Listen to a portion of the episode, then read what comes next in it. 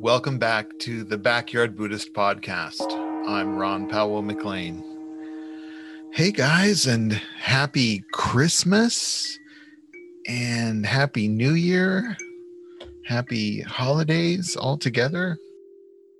What's today? The 27th. So it's been a couple days since Christmas. I had a nice a nice morning with my husband and my dog. She made out like a bandit, of course, because she is the princess.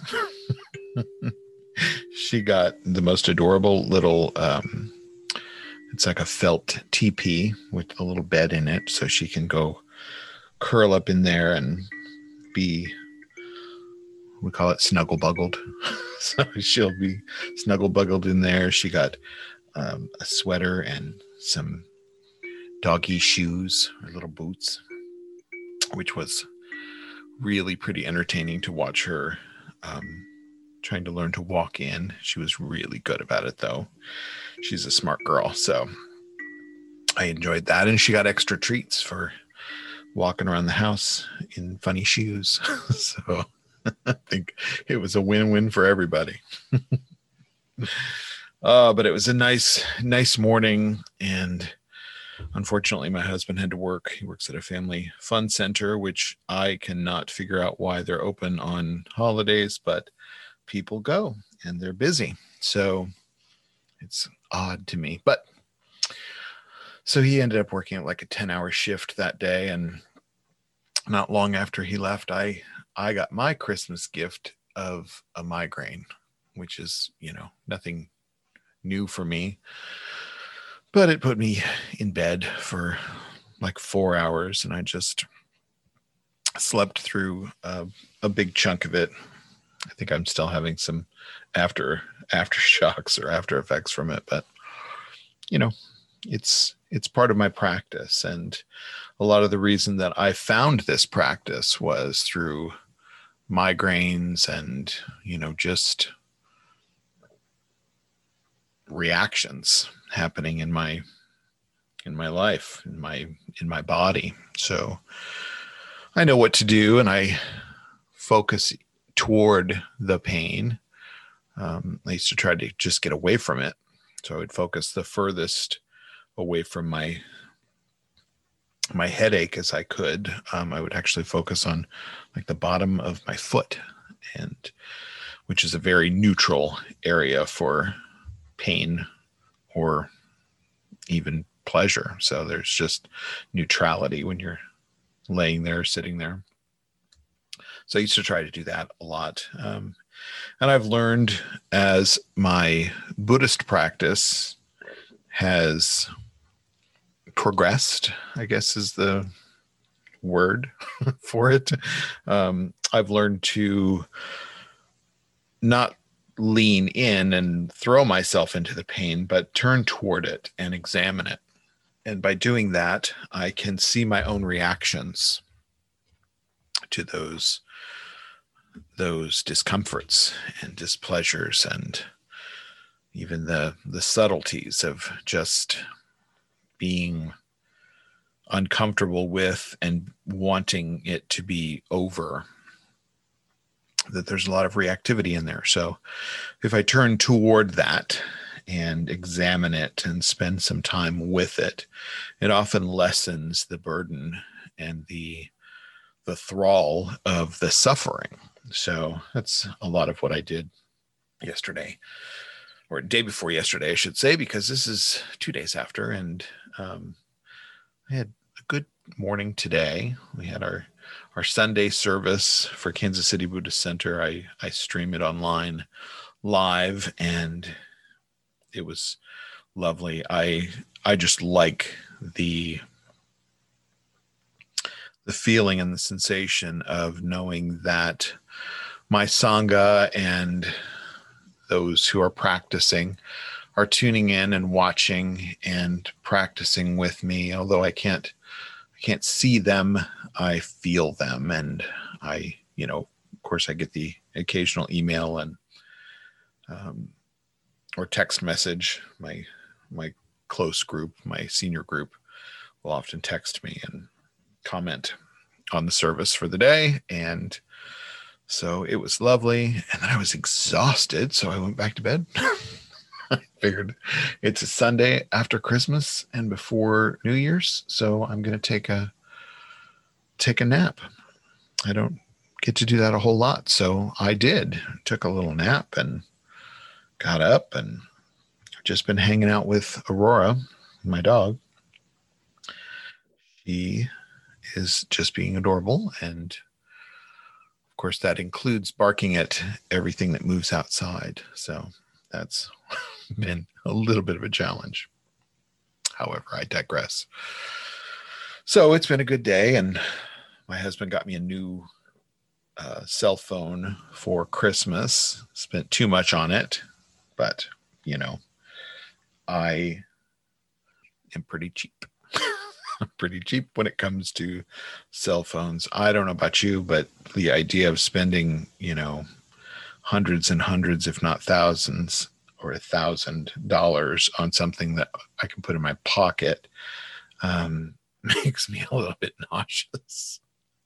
So um, I pretty much um, am a cheapie, and I've been using a phone that my sister gave me when my my iPhone died and it was during that period that Apple decided that they wanted to throttle back the speed and functionality of the older phones um, and they did and it was ridiculous and I got a little uh, teed off with that and decided I was going to try out an Android and I really like it so he got me a a new one. So I went from like a a Galaxy 5 to a Galaxy 20, which is the which is the uh equivalent to a Razor scooter to a Mercedes, I think. so I've been um enjoying the getting the the phone already to use. Actually, I am using it as of yesterday morning. Got a got it all hooked up and switched over and so now i'm putting apps on that i never had the space to do on my other phone so now i can order i can order food from my phone. I don't have to run to my laptop and do it. So that is exciting for me. So it's been it's been been pretty chill around um, around this place for the last few days. And I've been doing a little reading and a little bit of crafting and just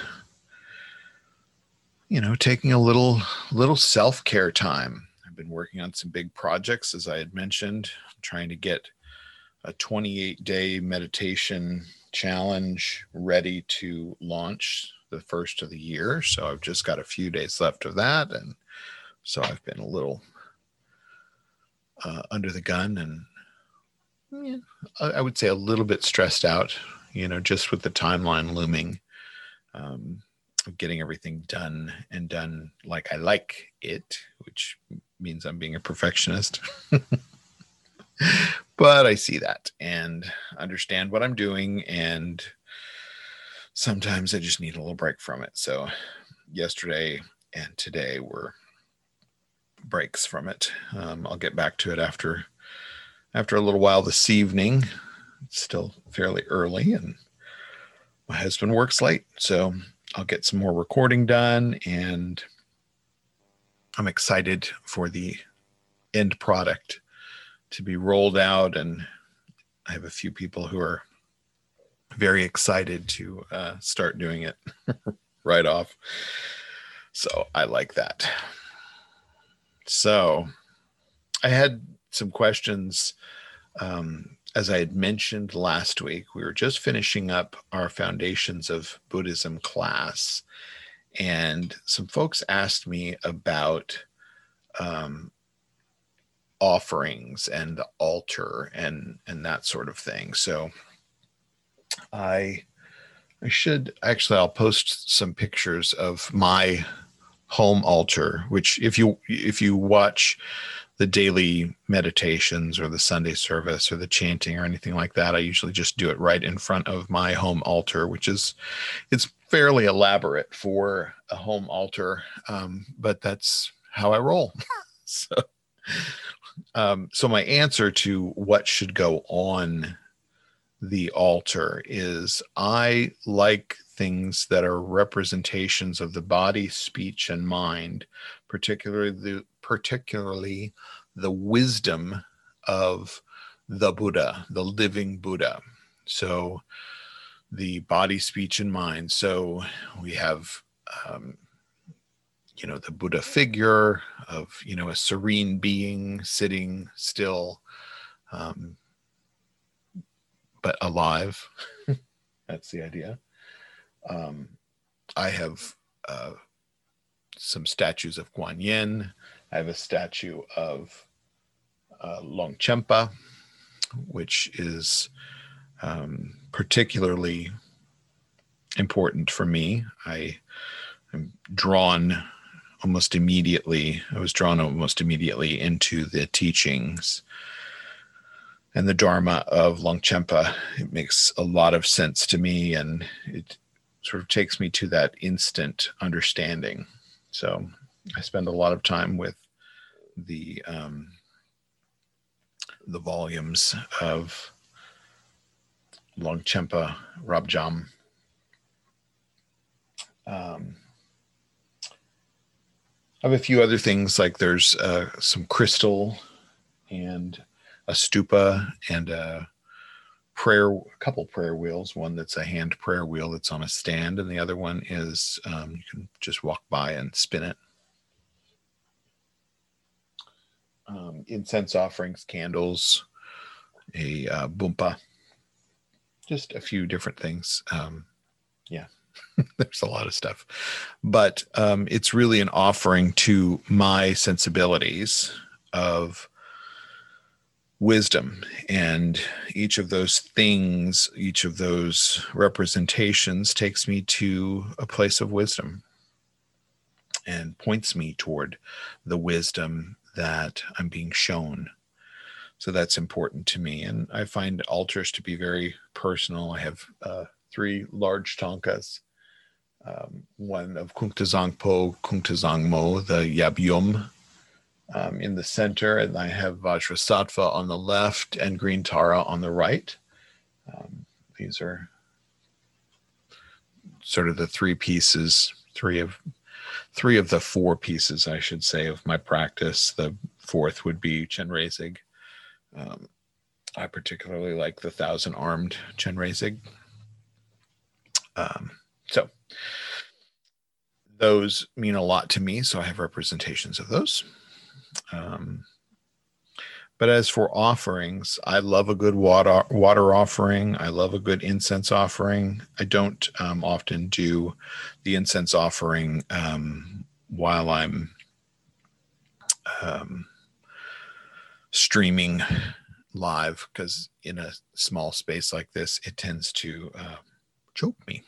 so that's not good. So sometimes I will um, maybe burn a piece of incense, a stick of incense um, before, maybe even the night before. So there's a still a lingering scent in the air, um, but not um, smoke in the air.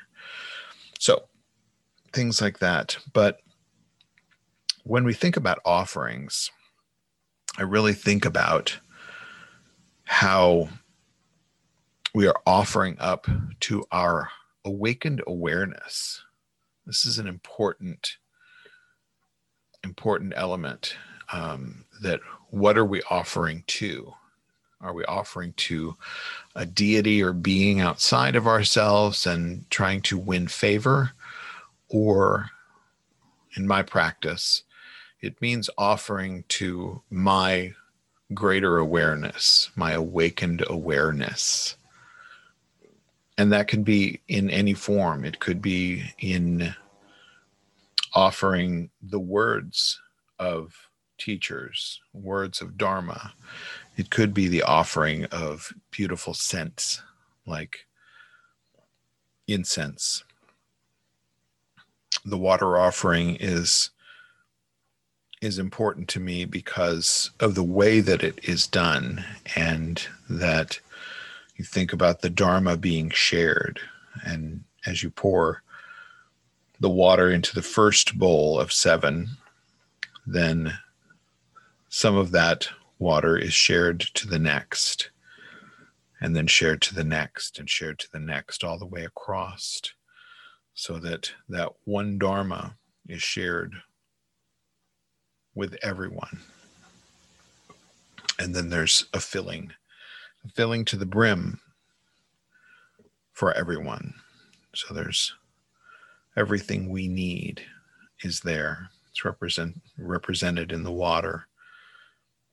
And the water represents dharma. So that's important to me. But I think one of the most important offerings that I try to really understand and be aware of as it arrives, because it's not necessarily of my doing, but when others, other beings, show us where we are stuck they do something or say something that just gets us hooked into a habitual way of reacting. Sometimes we shut down, sometimes we speed up or get all worked up. It's that that specific button pushing that gets us to react. We walk around feeling all bodhisattva pride, you know, of how we're we're calm and enlightened beings, and we may even talk with a soft voice and sound like wisdom is is abundant. And then somebody ticks us off, and all of that is out the door. I think um, Ani Pema Chodron calls it shenpa, getting hooked, getting hooked by that thought, getting hooked into that reaction and being dragged away into a habitual and um, unconscious response. And to me, that is the greatest, the greatest thing that we can offer is the awareness of that button being pushed, the awareness of that uh, that reaction arising within us at the moment that it catches fire and begins to burn. That moment is what we should be offering up, offering up to awareness and say, see, look at this. Take, take a look, understand, learn from this. This is the Dharma. This is the Dharma in action. So when we can see our own reactions arising, it's so powerful. We start to see our patterns and then work with them honestly and compassionately. Work with those reactions, understanding what what provoked them instead of just remaining ignorant and shoving it under the carpet when nobody's looking and going, okay, well, that was a failed moment, and pushing away from the table and walking away. Instead, pull your seat up, sit there, examine what is this? What is this reaction? Who is reacting? What is reacting? And why? What button was pushed? Sometimes in our insight, we can see the connection to maybe some trauma, maybe to another event in our lives that has uh, helped to create that response. Sometimes it's just downright habitual, and we react in the same way that we've been trained by our parents and our grandparents and aunts and uncles and brothers and sisters been taught to to arrive at anger and ticked off and led around by our like and dislike. I always say that those are the those are the the easiest and closest trip hazards to our practice is when we start labeling thing as things as like I like it or I don't like it. It's the easiest trip hazard to to lose your practice. As soon as you say I don't like that, it means I don't want that and immediately the suffering resistance goes up. Suffering resistance goes up and we start to react in a poor way. I don't want that. I want it to go away. I don't want this headache. I don't want this argument. I don't want this this condition. So we start to to ponder how do we get out of this? How do we manipulate our way out of this to to stop having this experience? Or the other side is that we really like something and oh, I love that. I love it. I love it so much. And then when it begins to go away, or we start to think maybe there's a chance that it could go away, that we then strike the match of suffering. That I love this thing so much and I never want it to go away, but I think it might because it has an independent thought itself, like a person or a pet.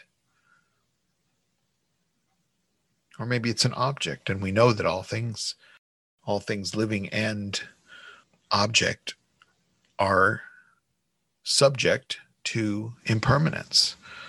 So when we start to sense that, that becomes uncomfortable. Our own human bodies. We think, oh, I love this body. I love, I love the way it looks. I love the response that it gets from other people. And then it starts to fade in ways.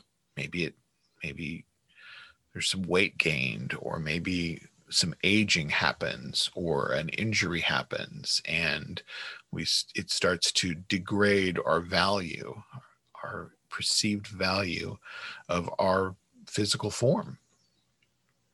And there's the match that is struck the suffering of that dissatisfaction. How do i hold on to you know youth. How do i hold on to um, physical fitness? How do i hold on to health? And there's a, a strong discomfort when we can't control that. Not 100% you can sure try. And sometimes that leads to other discomfort. So keep that in mind but this is all how we learn.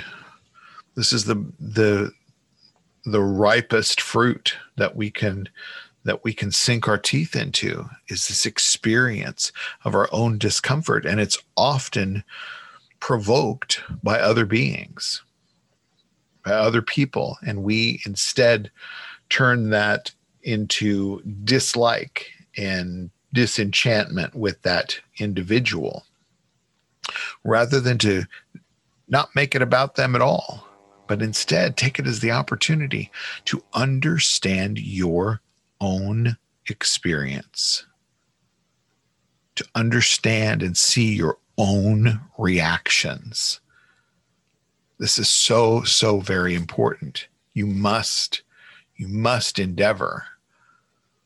And if not in the moment, hopefully soon after, in hindsight, you can look at what's going on. You can look at your experience and say, ah, okay, from this vantage, vantage point where I'm a little more calm, I can see what happened. I can see the the connection of the events. I can see where I reacted. I can see what's happening. And we can often find the path right there. And remember, what we always say is that the light of awareness sanctifies everything. When we can really understand what it is that's happening while it's happening, we have the opportunity to shift our reactions. It's just that simple. It's spontaneous. It's here and now. It's not a gradual thing that you're going to learn over the next 20 years. It's a right here and now thing because you are paying attention. Pay attention, it pays off. Right here and now, understanding your own reactions. And maybe you're reacting to, you know, someone's voice, you're you're reacting to what you're perceiving as who they are, and you're just eh, judging and having a reaction that way. Again, look for the opportunities in each and every moment. That's what we're training ourselves to do. So when we sit down, close our eyes and and twist up our legs, sitting on the floor, trying to look like calm like calm, peaceful, serene beings, and our heads are are popping off like popcorn poppers. That we're trying to slow things down enough that we can experience that reactivity. See it, hear it, understand it, and get ahead of it. We train in this way so that when we get off the seat and are bumping around in our in our normal experience in our normal lives we can hopefully learn to see it as it's happening there. And it's really not difficult. Sometimes what we see in ourselves is difficult and that's another reaction. Be kind and compassionate and patient with yourself as you pull those things apart, as you dissect and examine what is this? Who is reacting? Where is my reaction? Is it my reaction or is it a reaction? These are important things. These are important things. So then we can learn to take that when we find that discomfort, we see that discomfort as it arises. Somebody pushes a button, that discomfort arises, and we can take it in, not push it away, not try to hide it under the rug, but actually take it in, wrap our arms around it, and compassionately examine. Examine what it is, it's a reaction. At least label it as such. There's a practice that I don't teach. Um, I don't teach in general settings. Um, I have uh, taught it a little bit to my uh, senior group, uh, which is called Tonglen.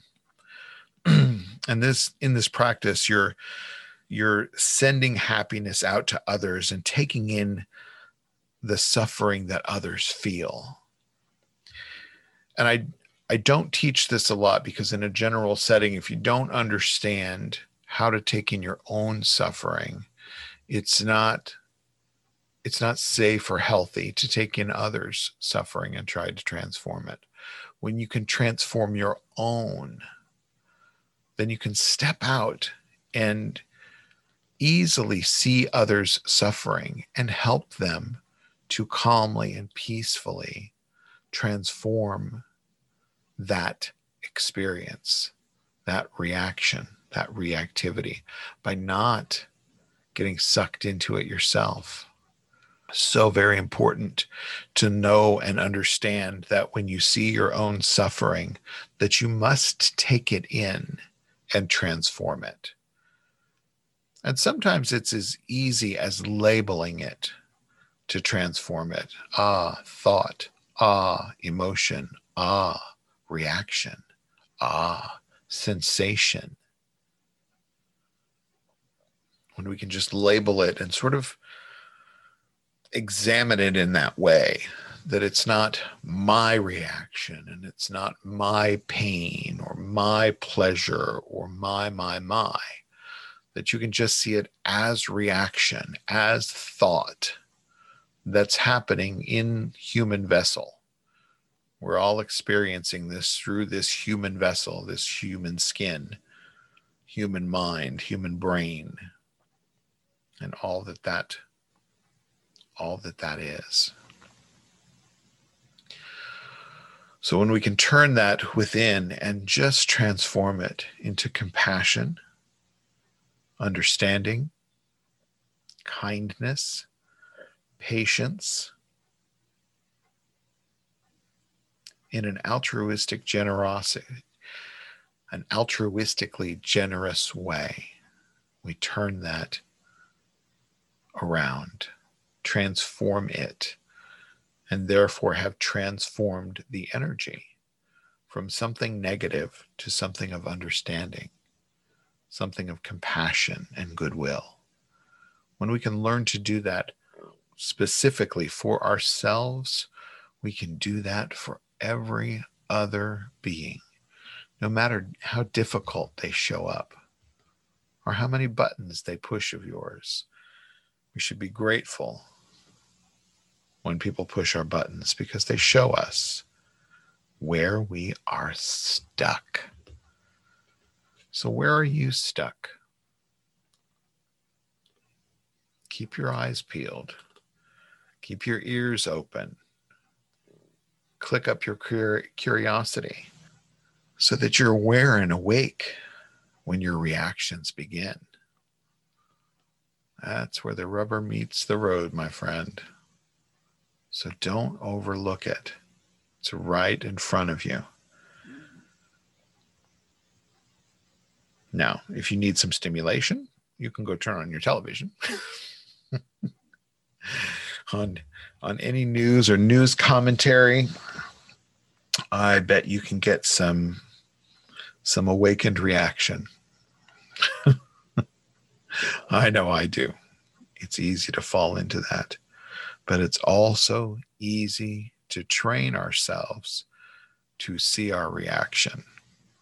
And my reaction then is to either change the channel or remove myself from the experience, which means leaving the room or stop paying attention Stop paying attention to that which is um, leading to that tempting, tempting goddess of irritation and automatic response. That place of Shenpa, getting all worked up pulled away from our calm and serene platform. So be awake and aware. It's a good way to embrace this new year as things get the big the big control alt delete for those of you who are not a tech head like me um, that means your reset button. so so we're resetting, rebooting. We do it every year. At least we have the expectation that we're going to let the the previous year be the previous year and we're going to start anew. But also watch your expectations as that begins to roll out. Your expectations that things are going to be better They'll be better when you are better. When you're awake and aware and you see that for every reaction, there's an equal and opposite reaction. For every bit of light, light, there is dark. For good, there is bad. For like, there is dislike. These things are all simultaneously firing the same experience. And you can choose. When you're awake and aware, you can choose where to put your energy. And that is what changes the experience. Remember, middle path is perpetual okayness. So we're coming from that middle ground always from the middle ground, not the extremes of extreme dislike or disillusionment or super joy on the other end. We're coming from the middle. And therefore, it's easier. It's easier for us to see things as they are and react and gravitate toward what is joyful and what is happiness. Seeing the other as present, but not warranting our attention or evoking an automatic response. Super important. So I hope in this year that is coming up that you are practicing every day. Meditate every day. You're just sitting around and turning your awakened awareness to the spot, the moment that you're in, the experience that you're in. It can be for 10 minutes, 15 minutes, 20 minutes. If you don't have time for all that, make it an hour and shift. Shift yourself, shift your attention to the benefit of all beings and starting with you. Have a great and safe New Year's Eve. And I wish for all of us to be safe free from suffering in our new year. Goodbye now.